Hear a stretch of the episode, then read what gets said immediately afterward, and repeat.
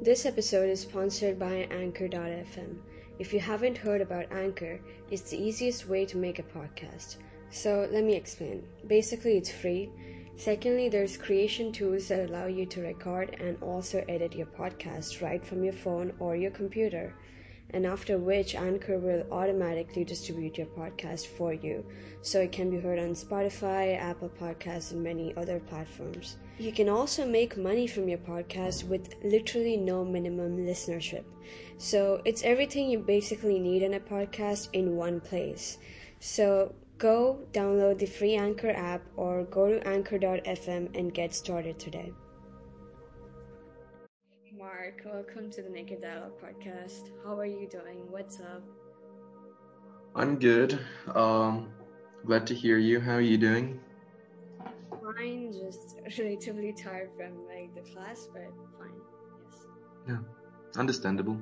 I had classes too today. Yeah.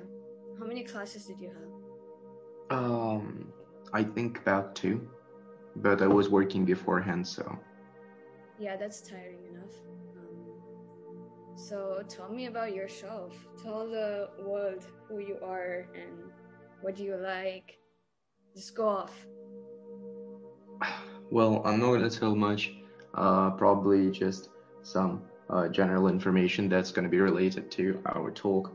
Um, I'm a student in university, majoring in philosophy, minor in psychology. Um, I wouldn't say that uh, I'm interested in something particular. I'm interested generally in everything that can bring uh, purpose or uh, some interesting experiences uh, and influence my life to a certain degree. So I'm open to a um, variety of spheres and variety of information. Um, so yeah, I think that's uh, enough in terms of general information and uh, anything uh, we can, anything that you're interested, you can ask later on, and you can be more specific about it. Yeah. So like, what's your goal with this degree itself? Like, do you like did you plan on to do this degree or was it like uh, something that was right there in front of you you thought that you should take this opportunity and do this degree and figure because liberal arts is like a program wherein you have all these you know humanities faculties and people you know usually go in in with the intention that they can choose uh, a certain subject and like explore the subjects and then choose the particular subjects they're interested in so like right now we're in the third year of our program.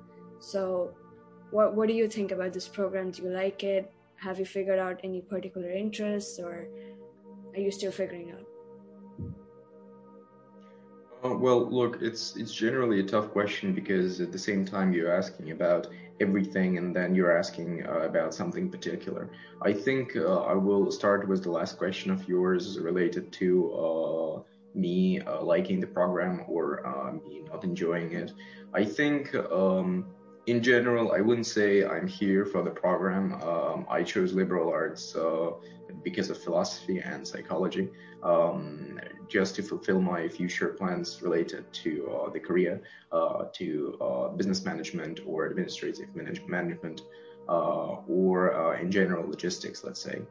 Um, it's just I believe that in order to start dealing with um, harder spheres, not even harder, but more uh, spheres that involve management or management of people, management of structure, uh, making sure that everything works uh, accordingly and uh, uh, or you can create a specific uh, creative way of solving a problem. You need to have a, spe- specific basis. Um, in general, I know for sure that my future career is going to be involved um, with the people. And uh, currently, the job I had, well, I still have. I was just sent on the unpaid leave uh, during the due to the pandemic, COVID nineteen. Um, I would say that um, philosophy was a necessary subject. Um, so was so was psychology. Uh, later on, I think in a small period of time, it developed into not just a necessity, but something that became uh, valuable, dear, and uh, um, an important topic that was involved in my life. I feel like definitely you need to know a bit of philosophy or at least the ethics part of the philosophy in order to go for any kind of business MBA degree uh, area. And yeah, it is very interesting what you're doing. Uh, of course, like the COVID 19 pandemic has affected everyone's long term goals in the sense that they have affected like the long term decision making of people. So that's also, you know, understandable. I mean, talking about like ethics and, and philosophy and business, do you feel like um, you're interested like within philosophy as a broader subject? Are you interested in ethics particularly because you're interested in business or you feel like you like to uh, explore more other faculties of philosophy like philosophy of language philosophy of mind in order to like broaden your viewpoint of life and existence and and more you know ontological questions like that well, look, I think um, it's not the first option or the second option that you gave. I think that um, it's not a question of is it philosophy for business or it's business for philosophy. It's a question that both of those spheres are heavily correlated. If it's not even the question about business, it's a general question. If you're planning to work with people, in my understanding, you cannot work with people without know, knowing the basics. The basics, the basis are the philosophy, the psychology, the way you understand people. And uh, of course, um, you can start, as many do, uh, start specific careers from the bachelor degree and just go specifically studying, let's say, business administration and just do that for bachelor's, then continue doing it for master's and so on. Uh, and then get MBA degrees after you get some work experience, perhaps. But I do believe that um, there is a reason why when you choose philosophy, let's say for bachelor's or major majoring in philosophy, uh, for ma- when you're applying to masters, you can practically apply to majority of masters. Of course, I'm not speaking about uh, programs that involve um, exact sciences such as physics or chemistry because that's completely different story. Or if you want to be a doctor of course you cannot apply with philosophy. But in general um, you can apply to the same business administration and masters or um, financial management or anything that you would desire. You can receive the same ba- basis in masters and then continue on uh, to mba it's just I believe that, of course, it's it, the mathematical knowledge would be easier to, uh, to understand because I believe that, uh, and it's not just even the question of me believing in it. If you look at the first philosophers that existed, um, or even the fathers of philosophy, the Greek philosophers, uh, the Greek philosophers, um, it's um, it's easy to understand that they were not just interested in the way they were thinking or people are thinking, but mainly in uh, in all the spheres so uh, they were interested in mathematics, they were interested in physics, they were interested in how the whole world, how the whole universe works. And I think this is very important to understand. The same with even contemporary philosophers. Um, we can speak about the father of modern philosophy, which everyone uh, who is studying liberal arts is fed off, well, such as uh, Descartes. But nevertheless, Descartes is an amazing human being who was not just a philosopher, but he and not just a profound thinker. He was a scientist. His works on optics are uh, incredible, and uh, you cannot just uh, study philosophy without not studying any other sphere. It's just this subject allows you to understand that there is no uh, sphere in the world that is not interesting or is not worth studying. It's just your own preference. It opens your eyes to a certain degree.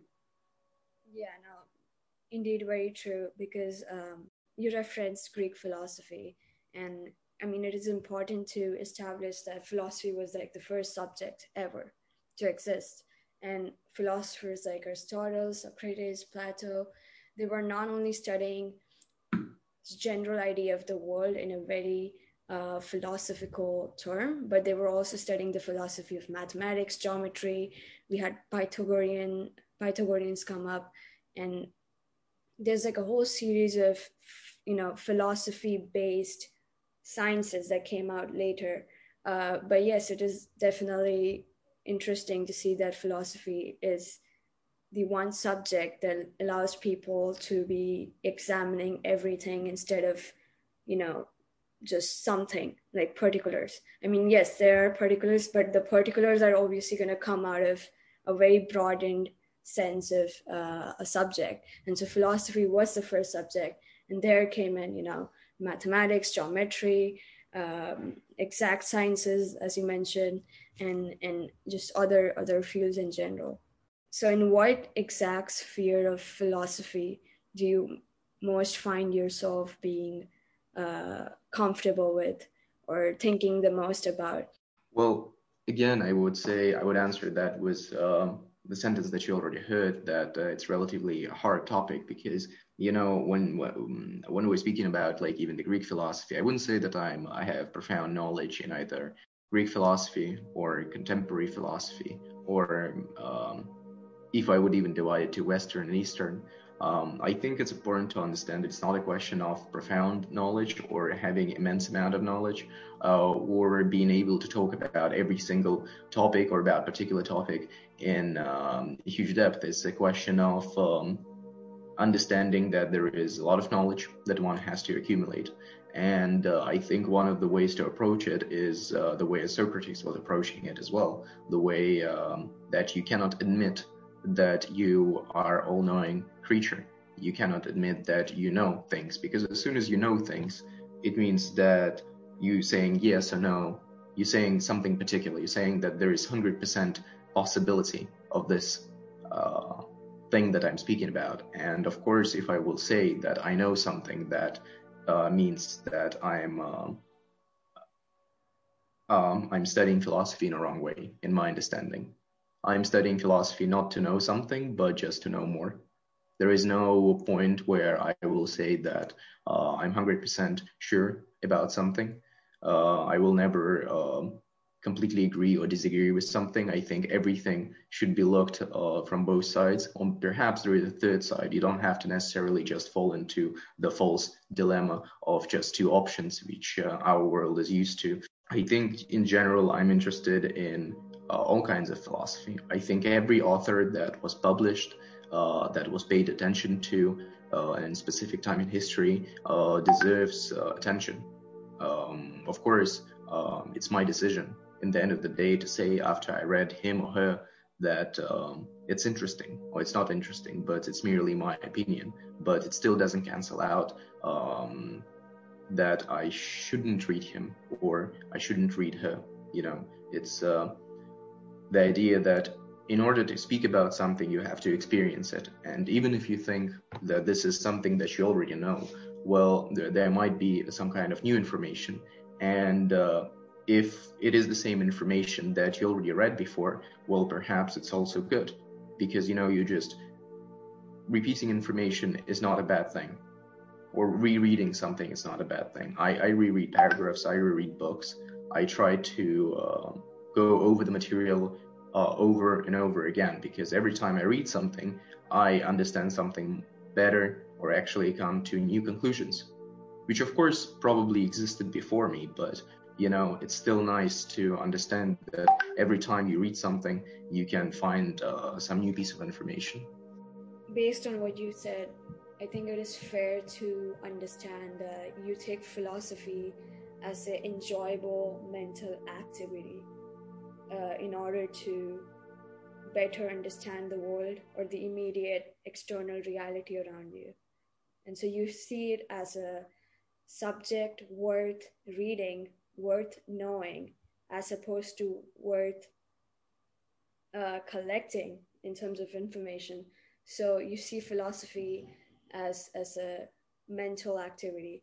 Um, which is completely beautiful because that's how it should be you know studied as. If you're trying to accumulate as much knowledge as possible then it defeats the purpose of having the knowledge and being able to articulate the knowledge well because it only implies that you're collecting knowledge in order to uh, prove certain standard of the society. Who knows if philosophy is taken as like a mental activity wherein a person genuinely interested in the subject sits down opens their book goes through all these philosophers their ideas and they try to apply their implications onto the external reality of their own and and come to their own philosophical conclusions that's how philosophy truly should be or started as. I mean do you believe in um, in that way of studying? I mean, you of course you just said that this is uh, the right way of studying it. But for example, how do you study philosophy yourself? Because I understand you're very into the subject in general too. So, uh, what, what's your approach in it? Do are you studying specific particular part of philosophy? Let's say, uh, are you take, uh, yeah.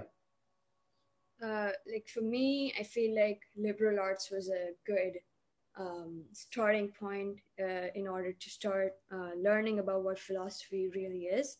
Um, and I feel like this was probably the first time I was exposed to the Western philosophy as opposed to esoteric philosophy or or theological philosophy, mystical philosophy that I grew up, you know, knowing about living in an Eastern society. But um, philosophy just as a as a broadened subject.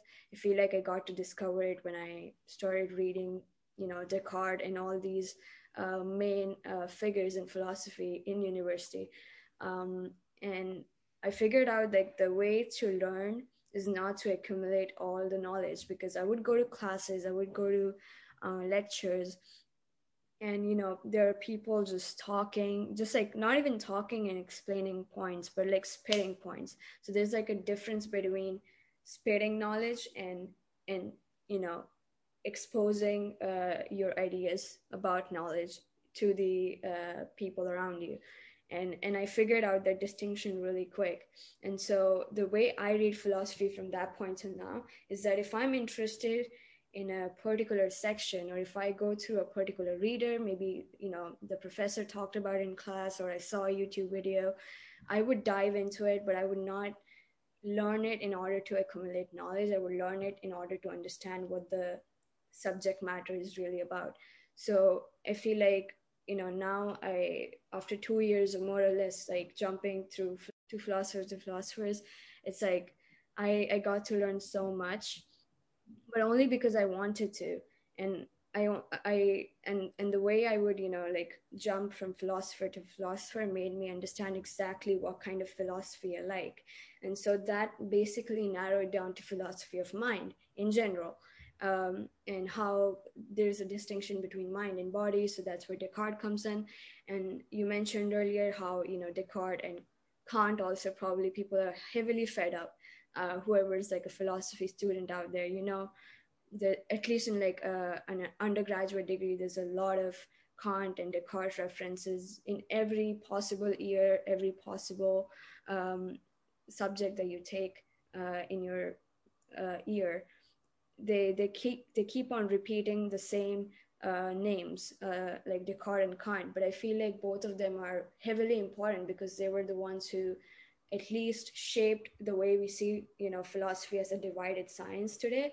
So we have metaphysics we have ontology and we have epistemology. And within that you know some people would divide ontology to meta ontology so we only get all those distinctions from these two main philosophers. And so i feel like in order to really understand what philosophy is is you have to keep, you have to jump into whatever the subject matter is in front of you it, eh, with the with the mindset that you're going in there to understand what they're talking about but not trying to learn oh so x plus x is going to be this you know? Um, so like what do you think about uh, philosophy of mind? Um, or if you're interested well, philosophy of language because I know you you're interested in a bit of linguistics and semantics.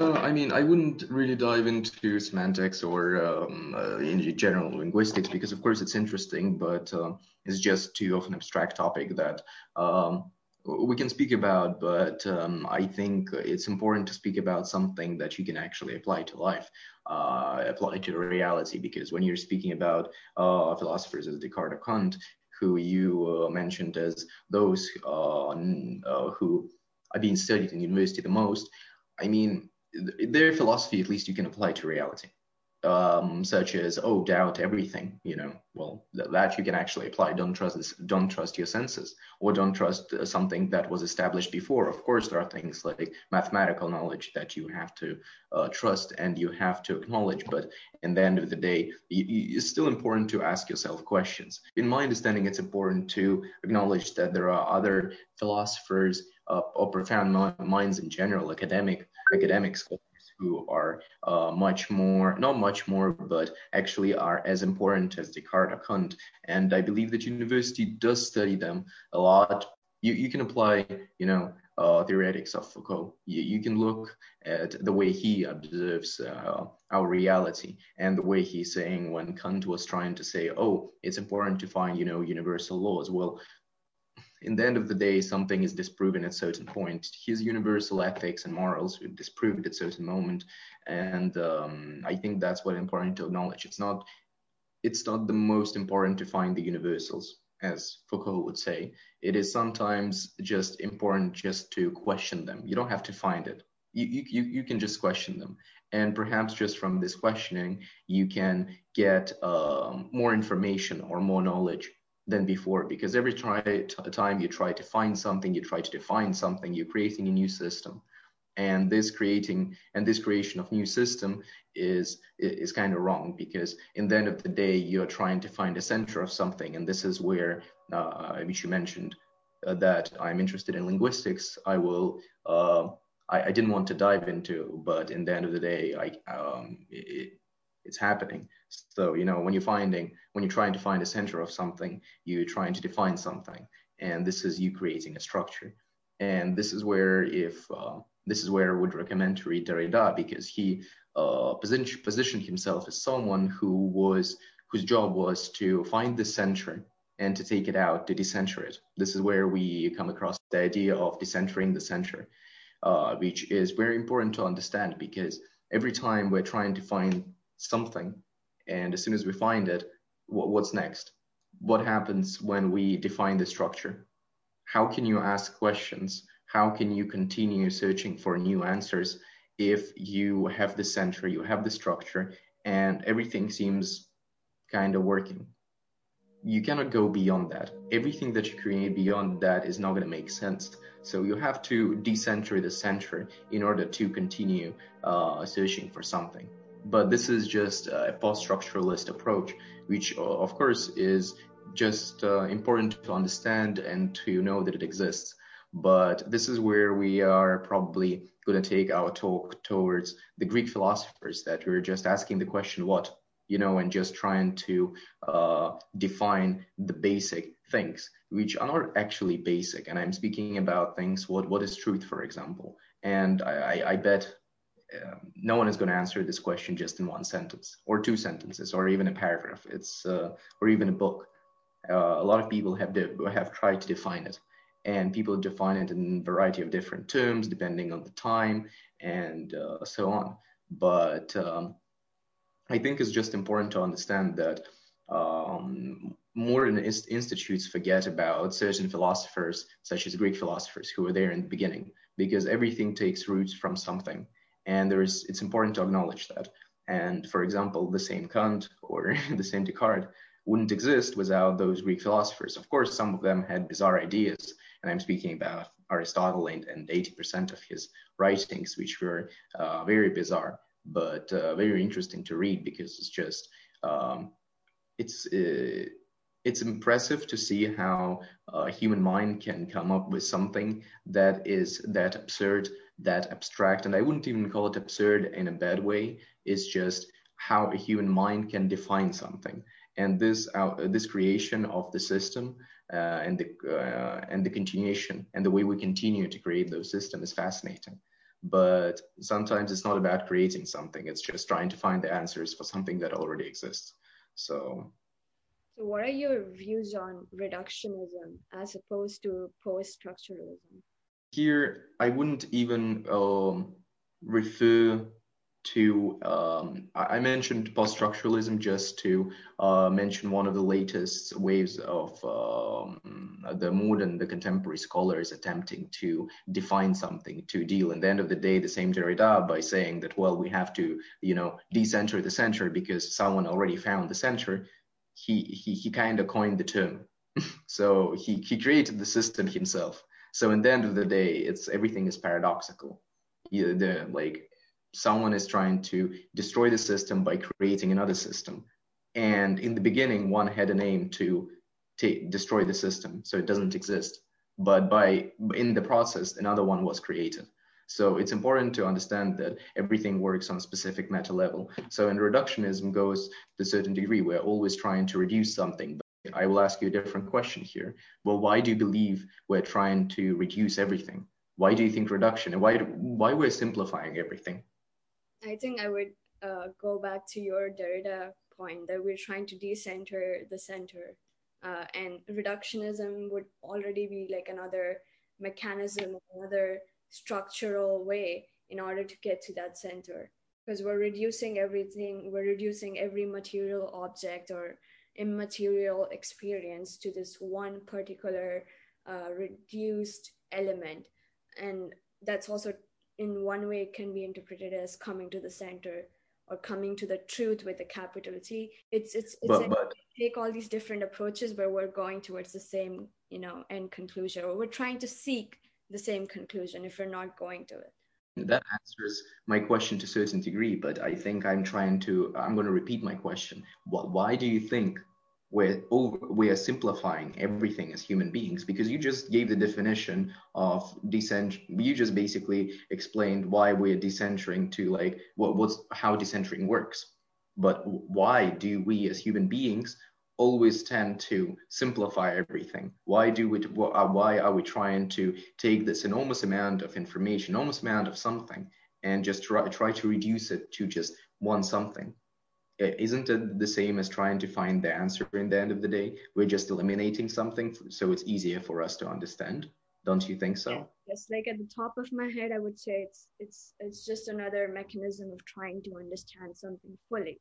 So in order to grasp something fully, you would reduce everything all the way down to this one thing and just say, oh, this is the, the this is the source of this whole process or of this whole structure.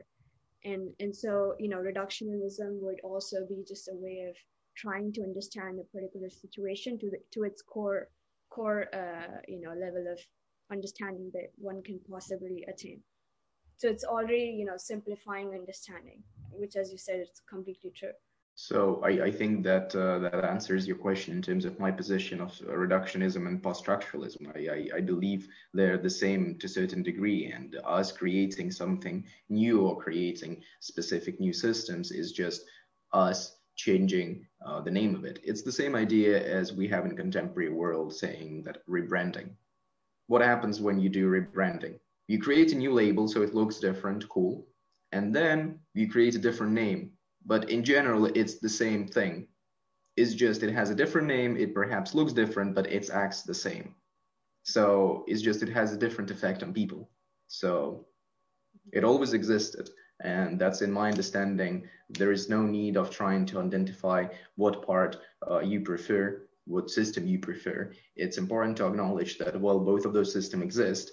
And it's important to look um, it's not just it's important not just to compare which one is better but it's also important to find the comparison. And this is where also derrida comes in handy because he was by his term deconstruction he was also you know he was telling to telling us that if there is a coin and the coin has two sides when let's say when we're speaking about men and women and we're speaking about their uh, who, who is standing who, who is there on the top that it is a men's society or it's a women's society and so on like why would we try to find the differences? Because in the end of the day men cannot exist without women and women cannot exist without men. It's important to look on both of those sides. Mm-hmm. And i'm not trying to go somewhere deep in the topic or try to have an effect on sensitive sides of this argument. It's just i'm in general say you can take any any argument like that. It's the same left or right. Why would you look at just left and right or good and bad what's the point of choosing between one another? It's important to look at both of those sides in order to understand the full picture because this is the only way one can understand the full picture. You cannot choose between, you, you have to accept the whole. And only when you accept the whole and when you speak about the whole, then you can, uh, in my understanding, uh, gain specific amount of knowledge. And even then, it pro- it's, it's probably going to be wrong or it's probably going to be right but it's not going to be an ending point where you ha- you can finish with the topic. It will continue. You will always discover something new. So th- that's my understanding of when you compare post-structuralism or reductionism. There is you, you, can define both of them but in general it's important to acknowledge that both of them exist and they actually pursue a similar kind of idea uh, in general even though they have different kind of definitions yeah no that's very true. Like it makes me think how even you know when you take the mind and brain argument or the argument of empirical or esoteric uh, you know there's always like there's two kinds of um, main you know ideologies existing within our civilization towards you know what is the structure of reality. Some people would look at it empirically look at it through the lens of science through physics through quantum mechanics and there are people who would see it through the medium of through theological definitions or mystical explanations through navigating through mythologies and saying oh you know there's there's an external higher power. But science is also in, in a way trying to uh, like find that one particular answer like where are we coming from? Where are we going? You know uh, I had like one of my friends uh, on this podcast who said that there, you know, five main questions about who, how, what, where, and when. And so we're all trying to you know navigate through all these different questions in order to understand reality. Either you choose the empirical way of understanding it or you choose like the mystical and esoteric way of understanding it. But but at the same time we're all just trying to seek one answer and and it's out there somewhere and everyone has a certain amount of time in their lifetime where they can reflect on it but ultimately it's the same answer we all as human beings are seeking. And what do you think this answer is? If you're saying that there is um, one answer that, in my understanding, just to say, I, I wouldn't say agree with it or not, because uh, again, I, as I mentioned before, I'm not gonna be on a particular side of anything. I, I am just interested in examining something. And here, uh, I um, I want to believe that there is one answer, and it's a very cool possibility that there is one universal thing that answers everything. But then I'm also thinking that, well, why is it bad to have more than one answer? Why a human being cannot have an answer for just oneself? Because in the end of the day, I mean, um, there, there is a possibility of me perhaps finding something the way uh, we pursue life, the way what, what gives me happiness. It's the same as Seneca, you know, uh, a Roman Stoic, one of the first ones who actually uh, discovered and uh, created the school of Stoicism. You know, he, he was arguing about um, the shortness shortness of our life and the way we deal with it. Because some people are uh, not wasting but spending their whole time on creating their career, pursuing the the career path, going for the money. Some people are pursuing the path of uh, creating a family you know, and the family can be uh, spoken about in variety of terms as uh, spe- speaking about the blood, uh, blood relations, or just creating friends who are are becoming your family, you know, and uh, so on. Some people are just uh, wasting. In fact, they're wasting their time on uh, different purposes trying to, to trying to define something that shouldn't be even defined. It just should be uh, accepted as it is more of Eastern philosophy, you know, uh, acceptance. In general, he was just speaking about one simple idea that there is no reason to, uh, you know, there is just one simple understanding that life will come to an end in certain way, at a certain moment, and we don't know when. But the beauty is that we shouldn't waste our life, and we we should always be active we should not just pursue something. We shouldn't just pursue that something that we call happiness, because in our world we speak a lot about something that um, a lot of people ask, "What do you desire?" So, what what happen? What is happiness in your understanding? And for majority of people, it's money, for example. Well, do money actually bring you happiness? I mean, we, we can look at some of the Roman emperors who, uh, who were desiring and speaking about the fact that they had everything, they had all the blessings of the gods, but then how much they desired just to have one day with of, of their work without solving governmental problems, without being there for everyone, of just having this one single moment of life where th- this was a moment about them and not them thinking about someone. So this happiness, which exists in terms of money or power, well, in the end of the day, our preferences change once we get to this stage. And suddenly, when we have money, we desire something else. We desire to be not poor, but we desire not to have all these resp- responsibilities and so on. So it's like a reverse role. And uh, in my understanding, that's also important to acknowledge that when you choosing specific something, it's important to understand that with this specific something, there is responsibilities that are going to come in, and you have to think even to that point. Additionally, it's the true happiness is when, in my understanding, is when you choose something and you say, well, you know, I will think of the way how I will achieve it, and I will spend my time achieving it. And when you achieve it, you create a new goal, and this goal should just continue existing because this is what particularly defines you. In my understanding, what is a human being uh, which says that, well, I, I have a fulfilled life? How can you fulfill your life? it means that you reach everything that, let's say, an omnipotent and omnipotent uh, being can achieve. And that's when we're speaking about something higher than a human being in general. So here I wouldn't say that, of course, we desire, this is, this all comes from our desire to be closer to this God figure, to this someone universal who, as you're saying, uh, that, that's the reason why we're trying to find this one answer. But I mean, there is there is there is this someone who knows one answer perhaps, and why why are you trying to to be that? You, you you we human beings will never be able to achieve, and we actually don't, in my understanding, need to be gods or a god or whatever. It's it's a question of us just um, knowing that we are imperfect, and being imperfect is beautiful. It's beautiful to not fulfill something to not fulfill something.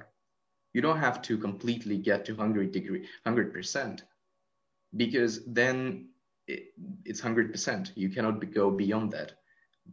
And that's my understanding. Although, of course, you can argue that there is something beyond the 100% because this is the way we structure the world, but still, it's just you shouldn't create an ending point of anything. You should create something after something after something after something. And at this moment, you create your own beautiful universe, your beautiful reality, where you will strive, you will want to become better. And um, I think that answers your question to a certain degree related to one answer of everything. There is no one answer for everything in my understanding. And if there is, well, I praise those people and I would like to speak with those people because I, I, am sure they're very enlightened and I'm sure they will enlighten me as well to a certain degree. Uh, but uh, in my understanding, those who know the answer for everything and is just one answer, that gods. So it would be pretty amazing to meet up with the God, but um, I don't think there's anyone who is alive who can do that. But it's a beautiful utopia where um, it's a beautiful utopian world where one can um, exist. So. Mm-hmm. No, like going back to when you asked me what's the one question or what's the exact one answer to that one question we're looking for what comes into my mind is like maybe we're trying to find at an effective level the existential meaning behind this life that we're given right? And the other way the other opposed to the effective way of thinking about this is that we're trying to find out why we're here which is again you know effectively connected. But the models can differ. Like we can say that existentially in a in a esoteric in a philosophical way we're trying to find this one particular meaning behind life like what we're given this life what should we do with it? And then we have on the other hand oh why are we here? Uh, looking at it from an empirical point of view or is this a simulation? Uh, or um, questions like that in general. So uh, yes i mean you're very correct in saying that there are a lot of answers and if every if a one person is able to know all these answers his purpose in life is somewhat like not there anymore. Or he or she might not want to be able to uh, look at other um, you know questions because all questions are answered. If all questions are answered as you said you're probably a god which is 100% truth.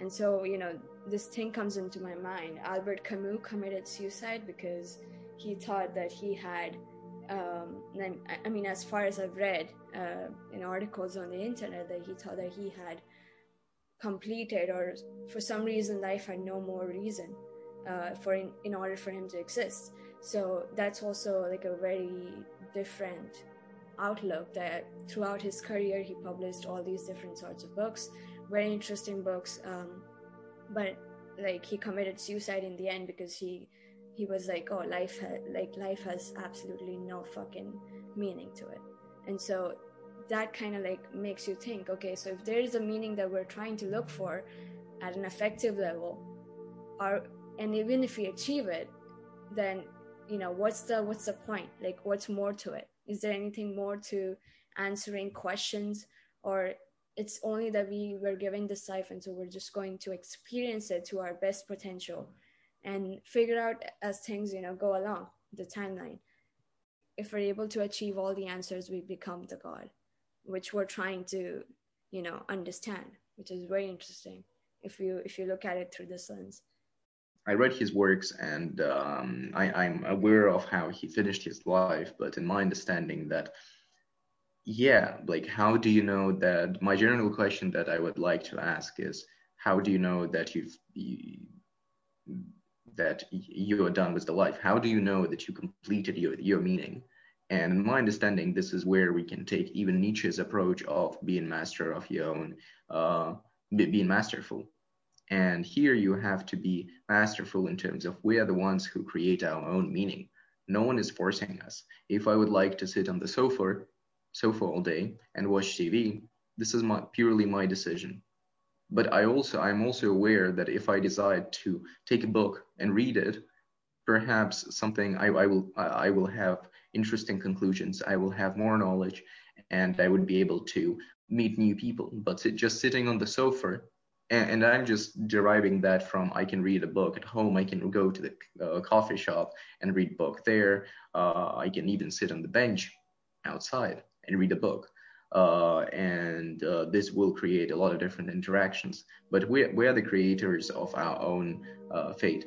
It's we, we can all, of course, argue that there is a domino effect, and of course, you know, everything was uh, whatever we do is perhaps something that uh, is because of something that happened thousands years years ago. And of course, it's cool. You can look at it that way. And it comes to the question of freedom. That the beauty of being a human being is that we we decide what we can do. Of course, we're limited to a certain degree.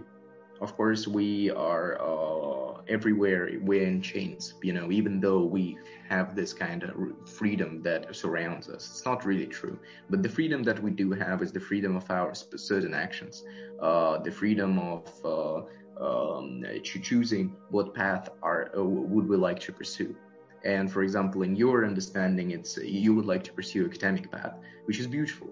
And the only person who uh, decided that you would want to pursue the academic path is you, no one else.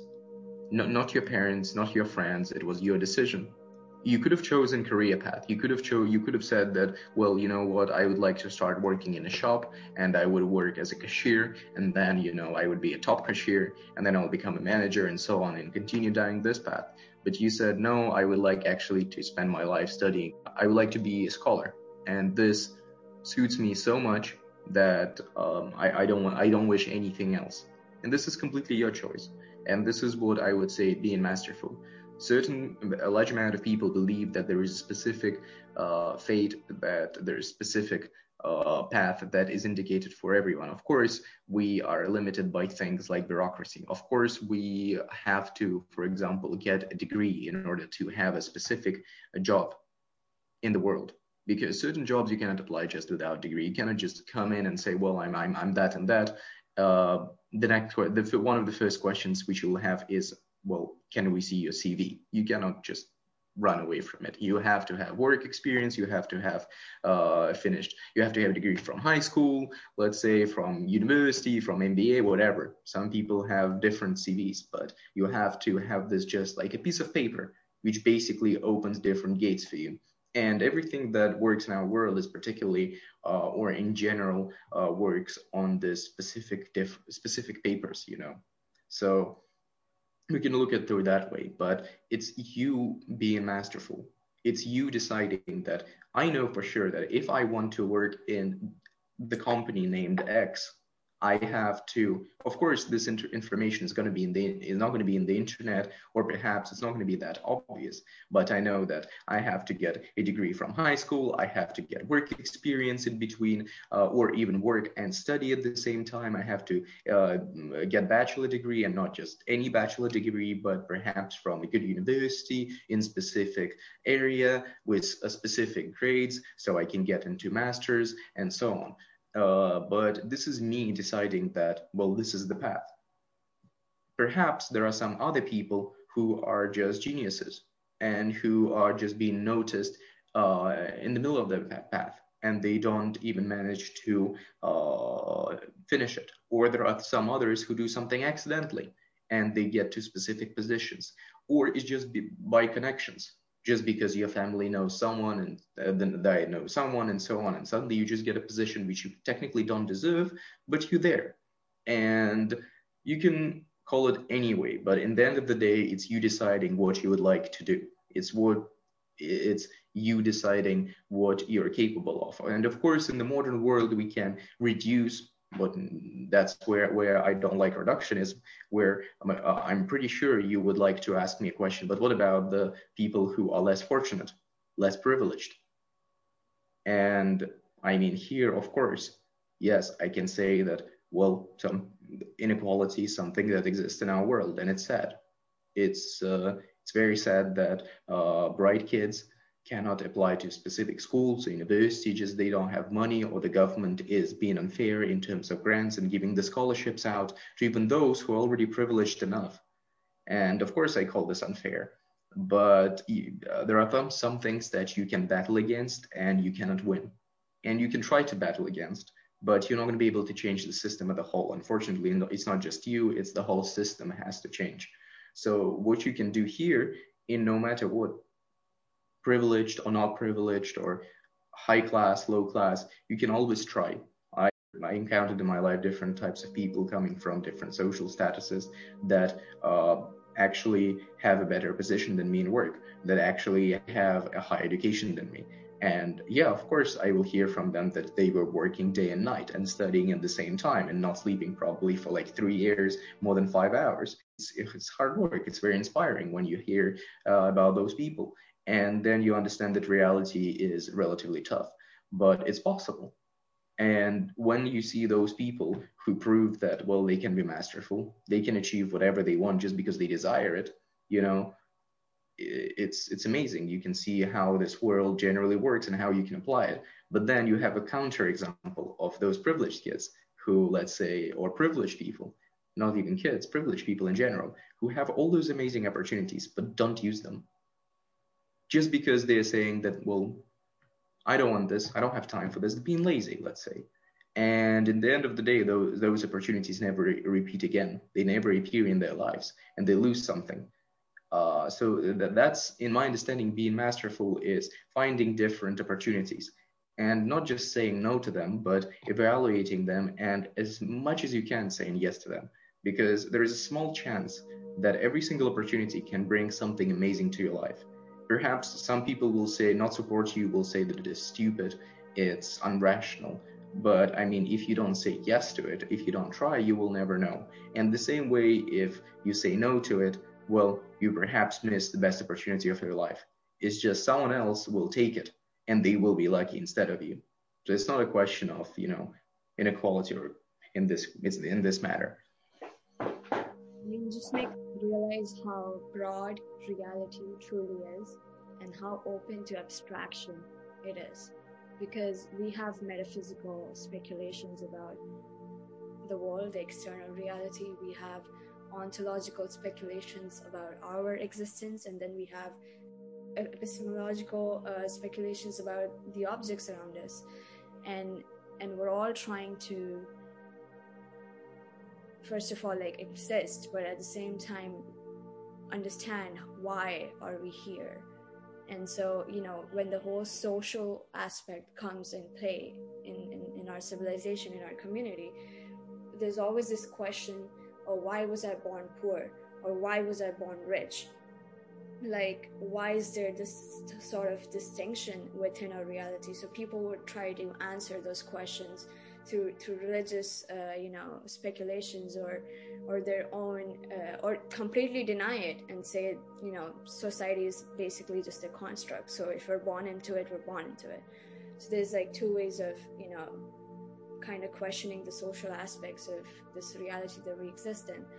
And when i you know look at any kind of ontological speculations i totally related to like okay this is an affective uh, here's where when I, where I try to combine philosophy with psychology is that I try to say, oh, ontological speculations are just an affective way of looking at the world, or metaphysical speculations are an empirical way to examine the construct of reality and society too.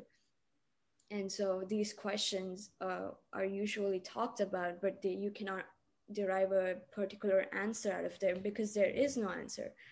Like that's what i feel like. I mean there's there's a lot of questions there's a lot of meanings there's a lot of ways we can answer it but ultimately to conclude that oh objectively i think this is one answer and it you know it basically answers everything. There's no one such answer objectively that every subjective person or every you know subjective persona could be like oh i relate to this. Because there's a sense of relation there's a sense of uh, association when we try to navigate through all these different meanings and come into one conclusion. And it makes it makes total sense you know sometimes when you look at the construct of society. Now we're in 2020 we have you know severe ways to just transport ourselves but there's no way to transport ourselves instantly. Maybe we'll reach there one day you know but there's still not that one particular way you know. We can blend metaphysics and ontology and epistemology and go to this one direction because as you mentioned you know there are different effects like you mentioned domino effect. We you know usually consider cause and effect like the causal relations as kind of basic and inherent to reality, right? But when I say reality is broad but also open to abstraction, is that we can also say, you know, effect can do a cause. So that's what we see in artistic, uh, you know, um, ways people try to de- derive meaning within life. Artists, authors, especially authors who write about fiction reality, so dystopia, utopia, they try to blend reality according to their imagination in a way that the abstraction that comes out of that that the abstraction which is the end product uh, is usually something that we would say oh that is not possible. Like how can effect cause something? Because it's already happened because it's in the future right? So it's also mixing up the timelines. But then you see uh, creative artists like christopher nolan you know he uh, in his movie the recent one tenet he basically blended all these different concepts that we have and he showed oh there's this this way also to look at reality.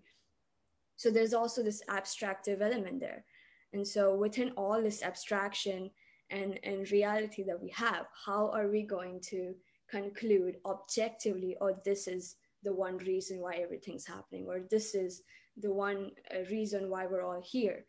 So i feel like you know there's a lot of ways and as you said you know humans have a tendency to uh, do what it, what they like ultimately. So the reason why i would pursue a certain uh, section of academia is because i most relate to it. So that's where the re- relation comes in and association.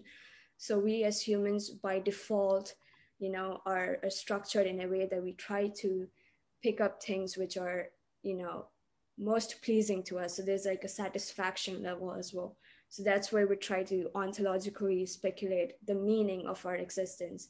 So, you know, a lot of people say artists are pseudo mystics or artists are, you know, uh, more uh, likely to have psychotic illnesses in them.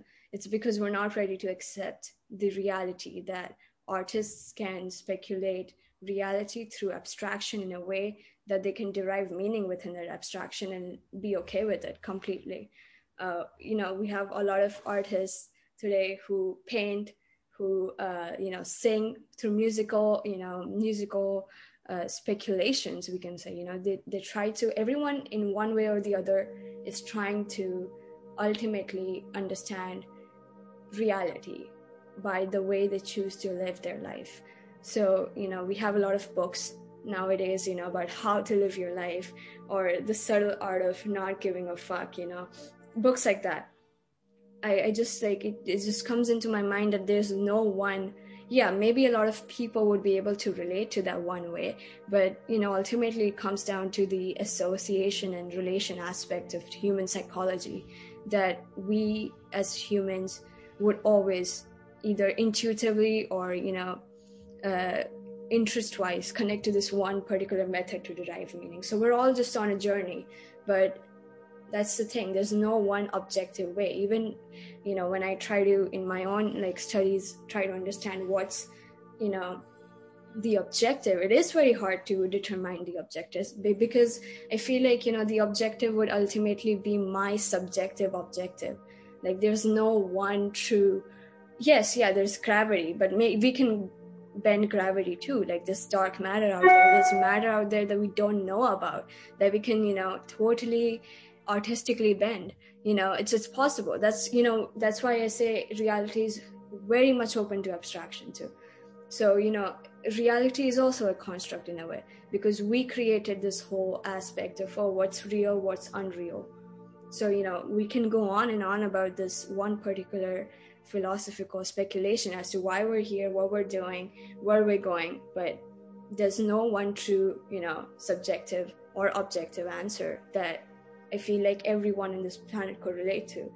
So, you know, like you're interested in philosophy uh, and, and, and Foucault, as you said, and Foucault talked about a lot of things. You know, one of the most interesting things I think that I, you know, recently read in my, um, you know, s- studies was that panopticism, right? We discussed that in our one of our years, and it was one of the best just idea or or in in a thinking uh, you know that I feel like was very very that was almost revolutionary at that point because you know during that century we had Foucault was you know peers with Sartre was peers with all these different French intellectuals and he had his own different philosophy where he, he came into conclusion that we're all being surveyed or like uh, we're all being observed constantly you know?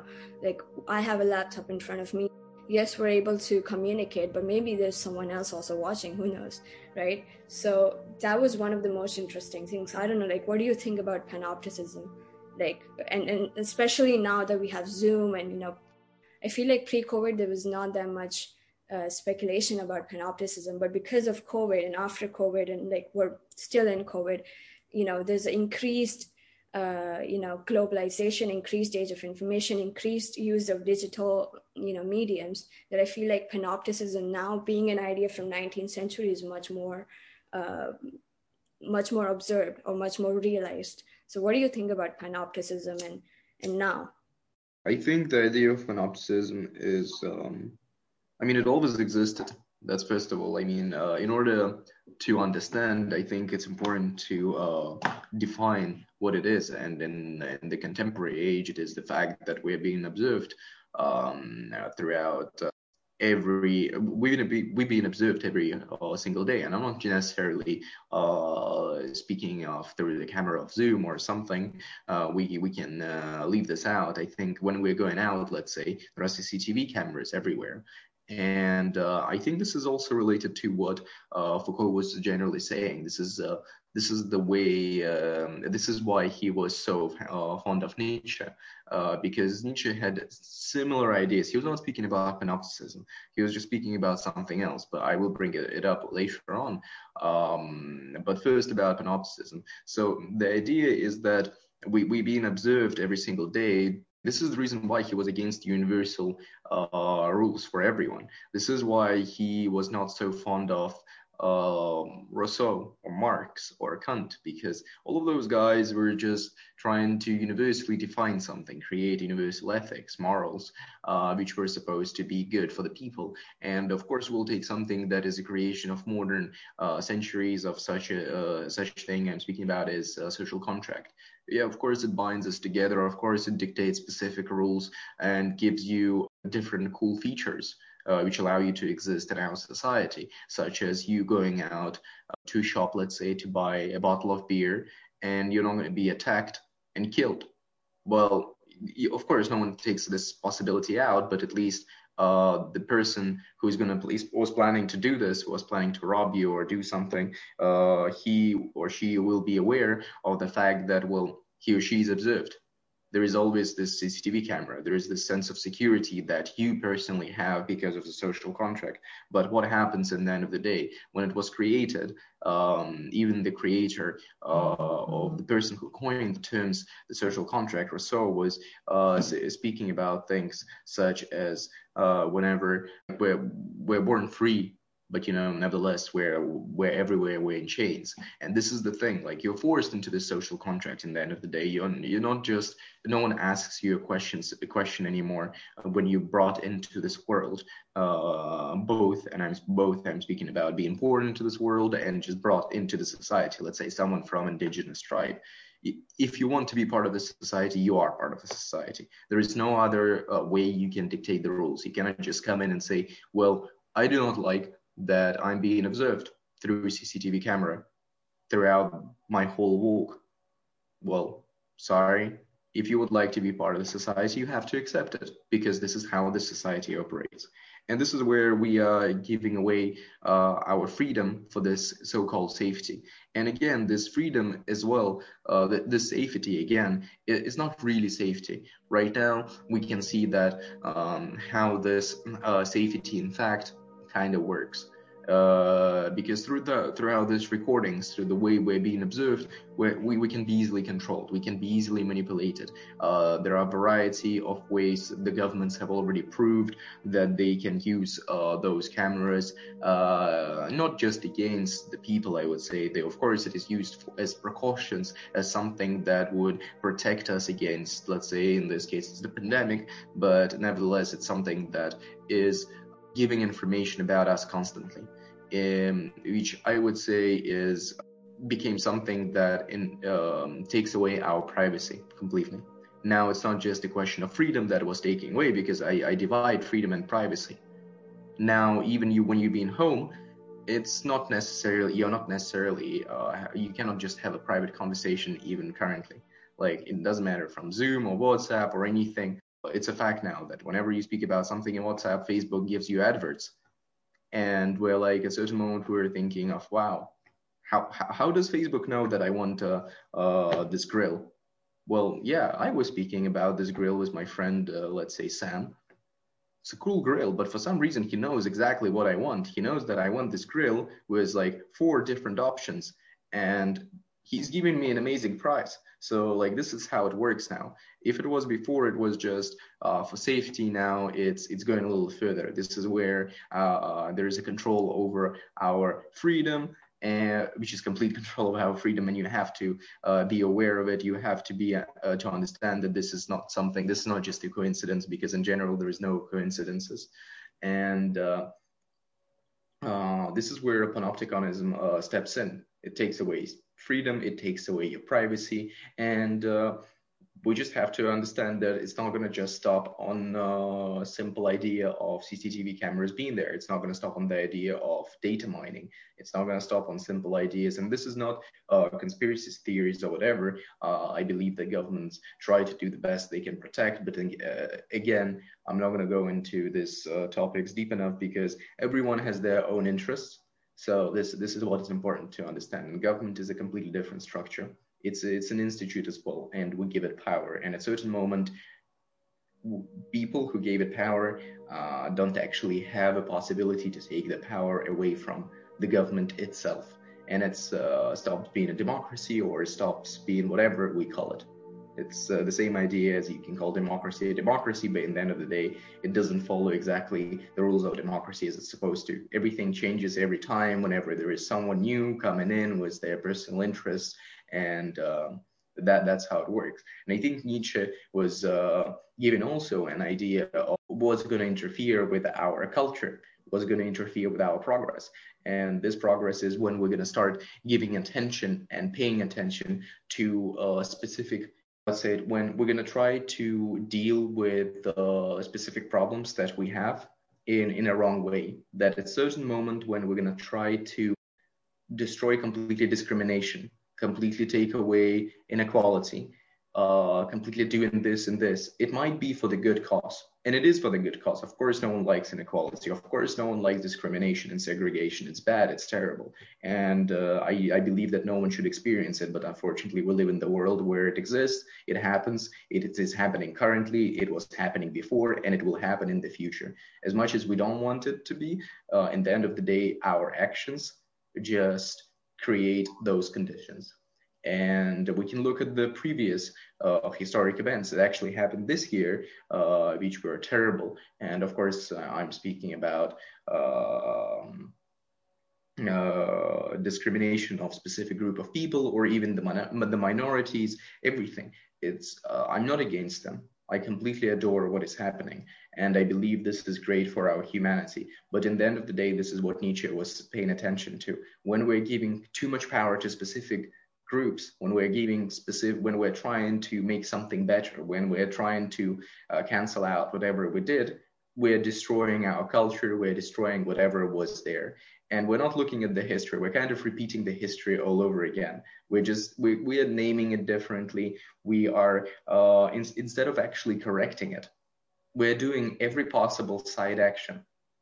Instead of just simply just striking the goal and just dealing with it and it's the same as destroying the monuments. It's the same as um, creating a variety of different groups. It's the same as banning different authors and so on. Instead of just doing this, there are specific actions that one uh, one can do in order to, uh, to change the world in this manner. But the truth is that if human beings really wanted to change the world, this action would have been taken. Instead, something else is done because we just try to come up with the new ways, but we don't want to look and to observe uh, what history is showing us. And this is where panopticism, uh, panopticism comes in, as Foucault was saying as well. Because right now it's just before we had prisons, and before it was just a context. Before, like we, what if we live in the same kind of prison? What if it is right now? It's just a digital prison in terms of, oh, we have a city and we have these cameras around. Well, ain't it the same form of prison that um, exists for those who committed crimes, let's say? We're being observed like we're animals in the zoo, let's say. We, we're still, we, we're being under control. And in the end of the day, the only ones whose fault is that is the human beings who actually desire to have this, desire to have this safety, which we are now suffering and trying to change because we want more freedom. But as soon as we're going to gain more freedom, again, there are going to be talks about well, I'm scared. I don't want that much freedom. I want everything to be safe again. And it's just going to go on and on and on and on, which is uh, beautiful in, in, a certain sense and uh, actually resembles uh, the zeitgeist. It's the same as before we were all about consumerism everything about spending money on specific things. Oh, I want a new laptop because it's cool. Oh, I want a new la- iPhone because you know it's pretty. Um, if I have a last iPhone, you know, it means I have a, sp- a specific social status. It means I'll have a beautiful. I can make different selfies. I can make selfies every hour and then or every 10 minutes and just post on Instagram and everyone can like it and so on. Well, yeah, but now it's changing again because it's not consumerism anymore. Now we found something else. Now it's very popular to root for all, let's say, the minorities, for all the groups that have been offended. And the funny thing is, is the same people who were probably putting offensive stuff on the internet and still are being offensive. It's just they don't really know about it they they just follow the trend that exists so that's what i'm trying to say in this way and this panopticism can be looked uh, from different points it's not just uh, surveillance it's literally uh, everything that we as human beings create around us. We give it meaning, we define it, and we make it uh, incredibly valuable. Uh, that's why Facebook and Instagram and every all those platforms have such power over, over us. If everyone is gonna not boycott it, but say, well, we don't, if we, if we really don't want this data mining, if we really don't want WhatsApp and Facebook uh, to know what kind of drill you want or what you're speaking with friends, you know, it's relatively easy to stop it. But in the end of the day, if people actually wanted, they would have done it. So the same goes to everything else, in my understanding. So going back to when you said, "Oh, like I'm going to my Instagram and I see, oh, I, I like I'm interested in buying these type of shoes, but how did Instagram know that this is what I'm looking for?" So there's a really good documentary out there on Netflix called The Social Dilemma that basically unfolds, you know, what's happening, uh, at least you know, panopticist panopticism wise currently in our civilization and you're 100% right about uh, you know history repeating itself true i remember when i was like sitting in my bed and like all this thing is happening you know black lives movement and like trump and like all, just all of this you know within and also there's like a global pandemic going on uh, i'm just like okay so how do i solve all of this problem? Like what can i do to solve what's going on right now? Because there's a public health crisis and there's a crisis uh, of human rights. And so in order for those human rights to be recognized or somehow compromised by the government they have to protest. But if they're going to protest there's going to be less social distancing. And so the public health factor gets affected um, because of that. So how do i devise like a structure or, or an idea in order to solve all of these problems where turns out there there is no one such idea. Like we think democracy is the ultimate you know good social structure that we as humans can live in but is it really? Because democracy is also f- flawed. It is flawed because it implies individualism and if everyone is going to be an individualist they're going to have their own ideas and they're going to like their mo- uh, ideas more than anyone else's. And so how is a communal consensus going to come out of this thing? There's going to be no consensus. And so if there's no consensus there's no civilization. Because no one you know agrees uh, about things like the other people do. And so I was sitting down and I was thinking, oh, maybe we should try creating new models. Why are we pertaining to democracy, communism, socialism? Maybe we can try to create new models because the way time goes is that we we ascend into the future and so if we're just going to come you know like take the past and you know put it in the present and and somehow also try to create something it's we're never truly going to move forward you know we're like this is 2020 we still have human rights problems.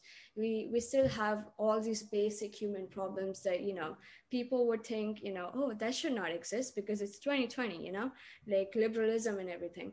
But it exists it exists first of all i feel like the basic one problem is the lack of education you know.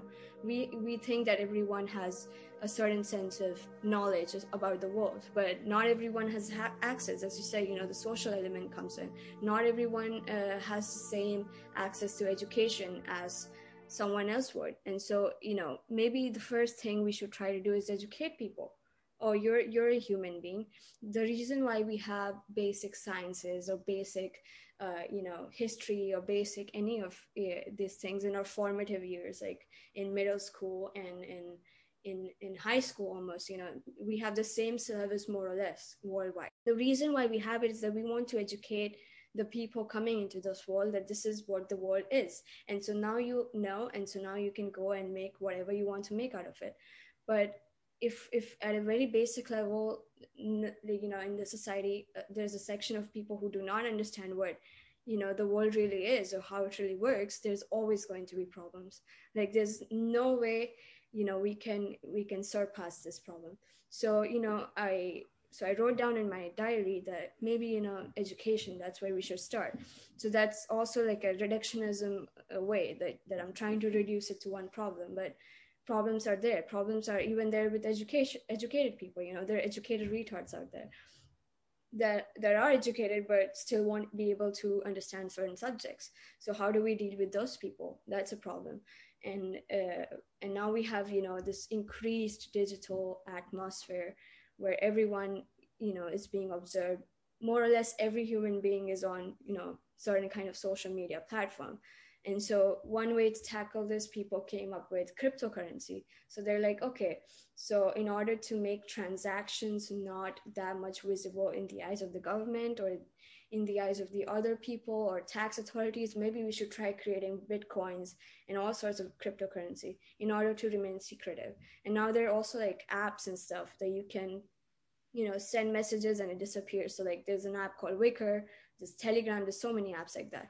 And so there's like an increased sense of maintaining uh, uh, uh, like personal autonomy to to uh, to a highest level within every human being. And but we're also trying to exist co you know like as a community because this world cannot go forward if everyone has a problem with everyone else. And so how do we how do we try to solve this problem from one angle? We can we can never do that. The the the answer to these questions are never democracy or a certain kind of political system. Because we think that you know there are certain there are certain people on certain higher levels in society and that they must have the answers or they must have the resources they may have the resources and they might have the solutions to your problems but to what level do you think they're going to come to you and, and, and lay it all out for you? You as a human being ultimately are you know the own judgment uh, passing authority for yourself. So if if i like especially with the whole you know uh, BLM movement that happened back in May and April. Everyone's, you know, going crazy. People are looting. People are, you know, taking protests to, you know, higher levels. You know, destroying monuments and and uh, forcibly, you know, using violence as a way to, you know, oh, we we we want human rights, but that's ultimately now not how you're going to get it because you're opposing human rights while you're demanding for it at the same time protests are such a you know such a social thing now. So i would always like you know advise people yes go to protests because you know how how else how else is one sort of government going to realize that there's a problem within the system? You have to make some kind of noise in order for the higher authorities to understand oh there's a problem here. But you know taking it to extreme levels and justifying looting as a way of trying to get government's attention is so unjustified because they don't realize that they are destroying humanity in in order to you know somehow also say oh we're demanding human rights but that's not how you do it. And so there's always you know these small small issues at such primitive levels so you cannot you just cannot solve it like that. You have to have a thinking mind which every human being has in this world and and a certain level of empathy so everyone is able to understand what the other person is trying to say. So that's where the consensus comes in. You need to have a consensus in order for a civilization to exist. So that's why we have oh we have physics we have gravity. So th- these are agreed upon laws right? But at a very societal level there's always a disruption because we all have individual individualistic ideas. We have all we all have our own uh, understanding of the universe. So you know there's that problem and that problem is how are you going at a very individual level going to bend your interests in order to recognize the others and then also in in order to you know survive in harmony how are you going to bend these ideas within yourselves? So there's a conflict between you know your own ideas about the world and what the other thinks. So that's i feel like you know today's main problem is is trying to deconstruct society and and understand oh where are we coming from? Or why is this problem here? Because like now we have i'm pretty sure like now that we have vaccines and stuff every at one point it's going to be you know some people are already saying oh vaccines are there there are people who don't believe in vaccines right? So some people are already like i'm not going to take vaccines or i'm not going to you know inject this thing that pfizer or moderna or any pharmaceutical company has come up with because i don't know what is in there. You know it can give me some sort of anxiety or whatever. But scientists on the other hand would be like no you should definitely take uh, vaccines in order to not only protect yourself but the other. So there's like an interest for the other feel like there's going to be another problem now that we have like this whole distribution going on. How do you think this is going to play out? Because distribution of vaccines can take up to three to four months, like at large. And, and and everyone's either going to be oh i'm for vaccines or i don't care about vaccines and there's going to be some sort of societal disruption from that and and i don't know how humans are going to look at this problem unless they're educated about it you know. Well look i mean um, i don't have enough information to actually uh, give opinion or to speak about this topic. But in general there are a couple of things um, that one has to understand that it's relatively it's going to be relatively hard to force everyone to uh, be vaccinated. Because in order to this to occur one has to deal with such as human right as being able to uh, be free over your own body. So you cannot just say, well, you cannot just write in the new uh, law saying that, well, everyone has to be vaccinated. You otherwise you're going to be excluded from the society. Uh, this is basically a violation of very, very basic human rights. So if this happens, well, that's just one side of the argument, and this is relatively hard to see how people are going to uh, react to this because it's, to a certain degree I can agree with it. To a certain degree I can disagree. Agree from the point of view that well, if you want it to be over, uh, and if the vaccines are working, because again we need to give it time we don't really know when everything is going to come back to normal and if there was a 100% chance then uh, you know uh, governments nations would be speaking about it but it's not happening so uh, when uh, i guess we will see the 100% news then that's something but again this is a question of trust and so on but the first argument is uh, if we want it to be over and then everyone should be vaccinated okay this is acceptable but you cannot force every single human being uh, because this way you also lose trust. It's a human right to say that, well, I don't trust what is in the vaccine. Uh, although on the other other hand, if it is working and if it is proved and it works on majority of people, there is no casualties, there is nothing like this, then it's a total different story. There are too many factors that would influence it. And the end of the day, I believe that uh, right now it's tough times, and we should uh, just understand that well, major a lot of people suffer uh, from uh, this pandemic, and it's our whole it's it's a battle for all of us to make sure that we return to normal. And uh, it's important to understand that if certain groups are going to react to it in a way that well we don't want to contribute, it is their uh, design not to contribute to everyone's health in terms of uh, you cannot just say no just out of your personal preferences. Sometimes you have to do something that is not just you can of course it is a question of i want to or not want to but it is this time it's a question of i need to. And the same goes to me. I cannot say what my opinion in terms of vaccines or if i trust them if i don't trust them or something like this because i want to hear the news. I like to uh, I, I want to read some reports. And if those reports already exist beautiful. And perhaps and of course they exist already and I read some of them, but still, I would like to receive more information. And the end of the day, uh, currently there is no access to vaccines. When they will, they will be in access, and there will be a need of me to be vaccinated uh, for the greater good of the humanity in terms of every everything returning to normal. Then it is my uh, it is my obligation to be part of it. So in, in this way, because of course I'm suffering too. I want everything to return to normal. So if this will uh, go against my desire and me saying, well, I don't want something to be put in my blood, but then it is something that uh, is gonna allow everything to return to normal. Well, the situ- the uh, solution is quite obvious for me. So I think it will divide the world into two opinions, perhaps three or four as usually, but uh, it's just a matter of time. It's uh, if we want everything to be normal or not normal. But it will be totally an interesting. Um, it, will be an interesting time to see how we as human beings uh, will operate because uh, as many say that this is the first time the whole world is kind of working together. Uh, I believe they've been moments when the whole world was working together uh, beforehand. Is just right now there are too many variables. We since then we made everything way more complex.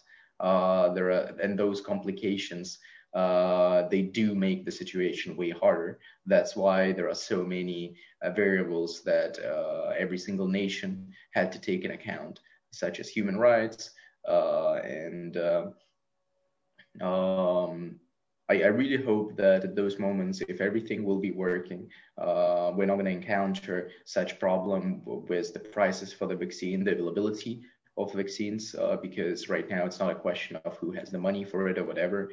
And I believe this is the time where our uh, population, well, our our nations are going to be checked in terms of how uh, they treat every single person within uh, the country. So uh, there is no, it's not a time for uh, discrimination of social classes because you cannot just take away one group because this group can really make the complete uh, the situation way harder. So you have to give access to vaccine uh, to vaccines to everyone, and I think this will be a positive change to a certain degree because uh, perhaps uh, the governments will see that if you give this medical attention to everyone and if you give resources to everyone, perhaps it's not such a bad thing. We're not going to know now, but uh, future seems to be relatively interesting. I think that's uh, my uncertain opinion about the situation. Uh, I'm just looking forward to see what what what will happen. True, like even I am, I'm just sitting tight and and just seeing how things are going to ultimately play out with the distribution of these mRNA vaccines. But I feel like we covered so much content within this frame of time. Uh, that's amazing. Yeah. But yeah, like on that note, I think we can you know end this podcast and and hope everyone you know turns out fine and if if if vaccines are indeed available to you and you see them as safe you should take them uh, not only for yourself but also for the good of others uh, but yeah everyone stay healthy stay safe and thank you mark for coming on the podcast. Super interesting. I'm going i'm going to have you over all the time uh, because you're one of my closest friends. And so it's it's you know it's amazing that we can two just sit together. You're in russia i'm here and have you know a head-to-head good conversation about how you know what is philosophy what is panopticism and what are the discussions around or speculations around covid vaccines at the moment we covered a good amount of uh, stuff thank you thank you for coming over i, I want to thank you for uh having me on the podcast. Uh, it was a great conversation and a great dialogue that we uh, had. Uh, we indeed covered a variety of topics. I believe it's uh, it's relative, it's very insightful to have those kind of conversations in order to allow uh, yourself to think more about certain subjects, not even to uh, give the information to someone, but just for your own good. And uh, I really hope that this is uh, what this podcast uh, is aiming to do is uh, to just give people uh, a certain understanding that it's important to think about all the, all those topics of every single topic and not just to say no i'm not interested but just to even try to think about it even for one or two minutes. That brings in itself a huge difference into the world in my in my opinion. There is no stupid or not smart ideas.